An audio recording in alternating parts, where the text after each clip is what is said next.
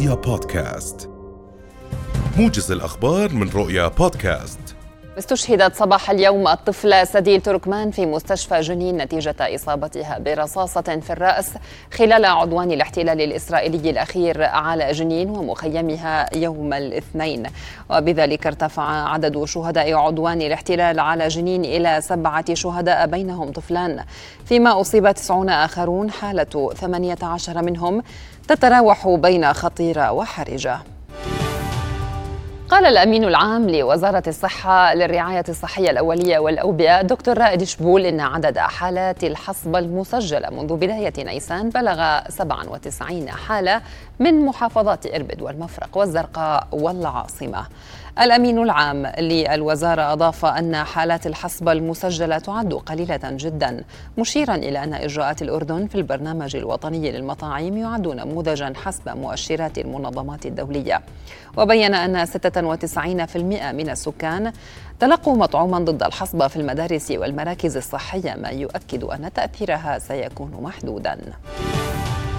قررت وزارة الداخلية اليوم اعتبار الهوية الأمنية للاجئين السوريين في المملكة سارية المفعول حتى نهاية العام الحالي.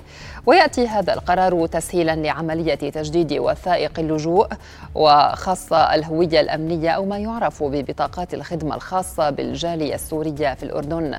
وأعادت وزارة الداخلية بالتعاون مع المفوضية السامية للأمم المتحدة لشؤون اللاجئين تسجيل بيانات السوريين المقيمين خارج المخيمات في الأردن لتحصل كل عائلة منهم على وثيقة جديدة لكل فرد منها.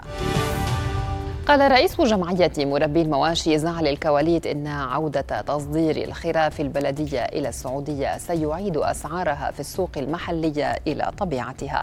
الكواليت بين لرؤيا اليوم أن أسعار الخراف البلدية ستشهد ارتفاعا مع قرب حلول عيد الأضحى المبارك بنسب ضئيلة عن المستوردة مشيرا إلى أن الحركة الشرائية حتى الآن ضعيفة وأقل من السنوات السابقة. وأضاف أن السوق المحلية تستهلك بين 200 إلى 250 ألف رأس رأس من الأغنام في موسم عيد الأضحى.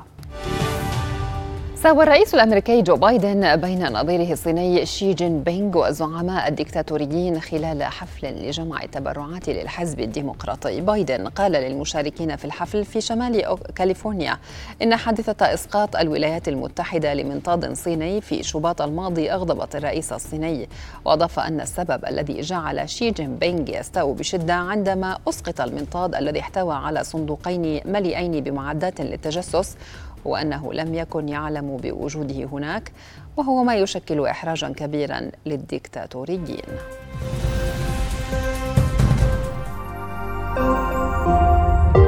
رؤيا بودكاست.